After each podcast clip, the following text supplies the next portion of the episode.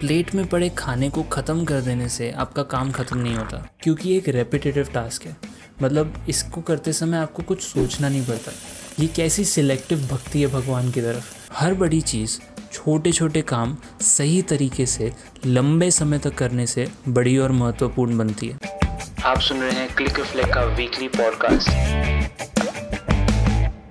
नमस्कार आप सुन रहे हैं क्लिक रिफ्लेक्ट का वीकली पॉडकास्ट जहाँ हम हर हफ़्ते एक ऐसे टॉपिक के बारे में बात करते हैं जिसको सुनने के बाद आपको अपने ऑर्डिनरी लाइफ पर रिफ्लेक्ट करने का एक नया पर्सपेक्टिव मिलता है।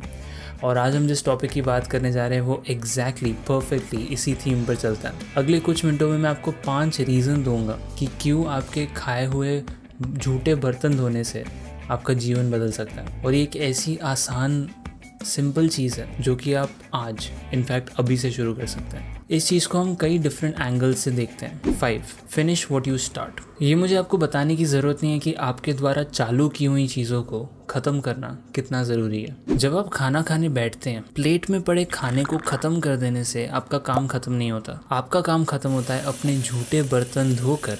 उन्हें अपनी जगह पर रख देने से। यदि आप खाना खाकर झूठे बर्तन केवल सिंक पर रख के अपने दूसरे कामों में व्यस्त हो जाते हैं तो ऐसा मान सकते हैं कि आज तक आपने अपना कोई भी मील कंप्लीट ही नहीं किया है। Four, meditation. ये पॉइंट समझना थोड़ा सा मुश्किल है, इसलिए गौर करें। जनरल पर्सपेक्टिव ये है कि मेडिटेशन या ध्यान करना मतलब एक योगा मैट पर घर का एक कोना पकड़कर, चौकड़ी मारकर, कुछ समय के लिए आँख बंद करके बैठ जाना। पर क्या आप एक्चुअली मेडिटेट कर रहे हैं या अपने ख्यालों में कहीं खोए हुए हैं? हाँ आपकी फ़िज़िकल बॉडी ज़रूर मेडिटेशन का पोस्चर लेके बैठी हुई है और आपको देखने वाले लोगों को लगेगा कि आप मेडिटेशन कर रहे हैं। लेकिन मेडिटेशन आपके लिए है, ना कि उनके लिए। जहाँ तक मुझे मेडिटेशन की समझ मिली है, हर वो कार्य जिसमें आपका दिमाग बोलना बंद कर दे और आप अपने आप को, अपने ट्रू सेल्फ को महसूस कर सको, वो मेडिटेशन है। अब दिमाग बोलना कब बंद करता है? कभी नहीं ना, सोचिए इस बारे में। हर वक्त हमारे दिमाग में विचारों की कोई ना कोई धारा चलती रहती है नॉन स्टॉप सर्वाइवल परस्पेक्टिव से ये हमारे लिए ज़रूरी है, क्योंकि सब शोर के बीच में एक ऐसा थॉट भी होता है कि यहाँ चाकू पड़ा है, इसके ऊपर बैठना नहीं है। लेकिन इसके अलावा 99% परसेंट थाट्स दिमाग में चलते हैं, या तो पास्ट या फ्यूचर के बारे में डे ड्रीमिंग करते हुए, जबकि रियलिटी में दोनों ही एग्जिस्ट नहीं करते। बर्तन धोने जैसा टास्क मेडिटेशन मतलब अपने दिमाग को चुप करने के लिए इतना अच्छा अवसर इसलिए है क्योंकि एक रेपिटेटिव टास्क है। मतलब इसको करते समय आपको कुछ सोचना नहीं पड़ता। झूठे बर्तन है, उसको एक बार पानी से धोना है, फिर उसको साबुन से धोना है, फिर वापस पानी से धो के रख देना है। इसमें सोचने ऐसा क्या है? और क्योंकि इस कार्य में आपको कुछ सोचना नहीं पड़ता अगर आप चाहें तो इस कार्य को कॉन्शियसली कर सकते हैं। अपनी पूरी अवेयरनेस पूरा ध्यान लगाकर बर्तन को धो सकते हैं। कोई भी बड़ी चीज़ बड़े काम करने से नहीं होती। हर बड़ी चीज़ छोटे छोटे काम सही तरीके से, लंबे समय तक करने से बड़ी और महत्वपूर्ण बनती है। यदि गोल इतना बड़ा है तो ऑब्वियसली हमें उस तक पहुँचने के लिए बहुत सारी चीज़ें सही करनी पड़ेंगी। वो भी एक दिन या दो दिन नहीं, हर दिन। अगर ये काम आप डेली करते हैं तो इससे आपको एक डेली मेडिटेटिव प्रैक्टिस मिल जाती है, जिसको रोज़ नॉन स्टॉप करने से आपको एक दिन या दो दिन में फल नहीं मिलेगा बट आज से फाइव टेन ईयर्स में उसका फल आपको बहुत बड़ी मात्रा में मिलेगा।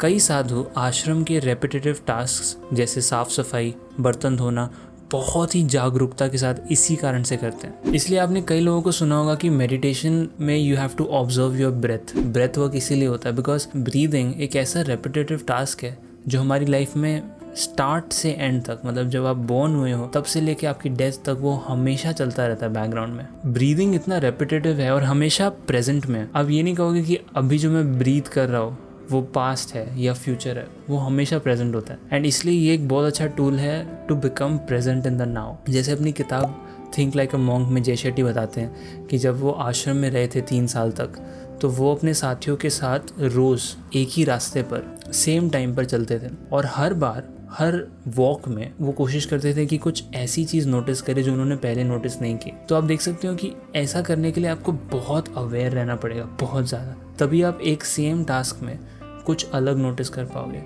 एंड दैट इज़ वैन आप कह सकते हो कि आप मेडिटेट कर रहे हो बिकॉज़ आपका दिमाग भूलना बंद कर चुका है। थ्री खाने की इंसल्ट अब हमें बचपन से ये सिखाया जाता है कि अनाज भगवान होता है। और इस थियोरी में बिलीव करने के लिए दुनिया के किसी भी साइंटिस्ट को दिक्कत नहीं होनी चाहिए। बिकॉज़ अनाज ही तो है जिससे हमारे शरीर को जीने की शक्ति मिल रही है। अगर आपको यकीन नहीं होता तो एक दो दिन बिना खाना खाए रह कर देखिए। अब मेरा पॉइंट ये है कि जब आप खाना खाकर झूठे बर्तन किचन सिंक में छोड़ कर चले जाते हैं तो बाकी झूठे बर्तनों के साथ आपकी प्लेट पर लगा बचा हुआ खाना वहाँ स्टैगनेंट होने लगता है। वो ही अनाज जिसे आप खाने से पहले सर झुकाकर नमन कर रहे थे, खाने के बाद क्यों गंदगी और कचरे में सड़ रहा है? ये कैसी सिलेक्टिव भक्ति है भगवान की तरफ़? कि जो काम इजी था, जैसे अपने लिए कुछ मांग लेना, वो तो आपने रेडीली कर लिया। बट जैसे ही काम थोड़ा सा मुश्किल होने लगा, आपने हाथ खड़े कर दिए। मैं आपसे रिक्वेस्ट करूँगा कि आप अपने खाने की इंसल्ट इस तरह न करें। सेकेंड जानलेवा बीमारियाँ। पिछले पॉइंट को ही आगे बढ़ाते हुए, जब आपके झूठे बर्तन उस किचन सिंक में पड़े रहते हैं तो जानलेवा मच्छर उस पर ब्रीड करने लगते हैं। और यही मच्छर फिर आपको काट कर मलेरिया और डेंगू जैसी बीमारियाँ फैलाते हैं। लेकिन अगर किचन सिंक में झूठे बर्तन होते ही नहीं तो इन मच्छरों को भी आपके घर का पता मिलता ही नहीं। वन ह्यूमिलिटी जितनी भी समझ मुझे मिली है, उसके हिसाब से जीवन का गोल अपने आप को कोई बड़ा इंसान बना लेना नहीं है, अपना नाम बहुत बड़ा कर लेना नहीं है। इनफैक्ट इसका बिल्कुल ऑपोजिट है। आपकी जो भी इंडिविजुअलिटी है, आपकी जो पर्सनैलिटी है, जो आपको लगता है कि ये मैं हूँ, इस चीज़ को ख़त्म कर देना लाइफ का गोल है। एंड आई नो बहुत ऑड साउंड करता है कि मतलब मैं अपने आप को ख़त्म क्यों कर दूँ बट अब किसी भी स्पिरिचुअल स्क्रिप्चर को रीड कर लो। हर स्क्रिप्चर यही कहता है कि अपनी इनसिग्निफिकेंस को, अपनी नॉन इम्पोर्टेंस को समझना ही स्पिरिचुअल गोल है। तो अपने खाए हुए झूठे बर्तन धोना तो मस्ट है ही। उसमें तो कोई डाउट नहीं है बिकॉज़ आप पहले के पॉइंट्स देख लो। लेकिन जब आप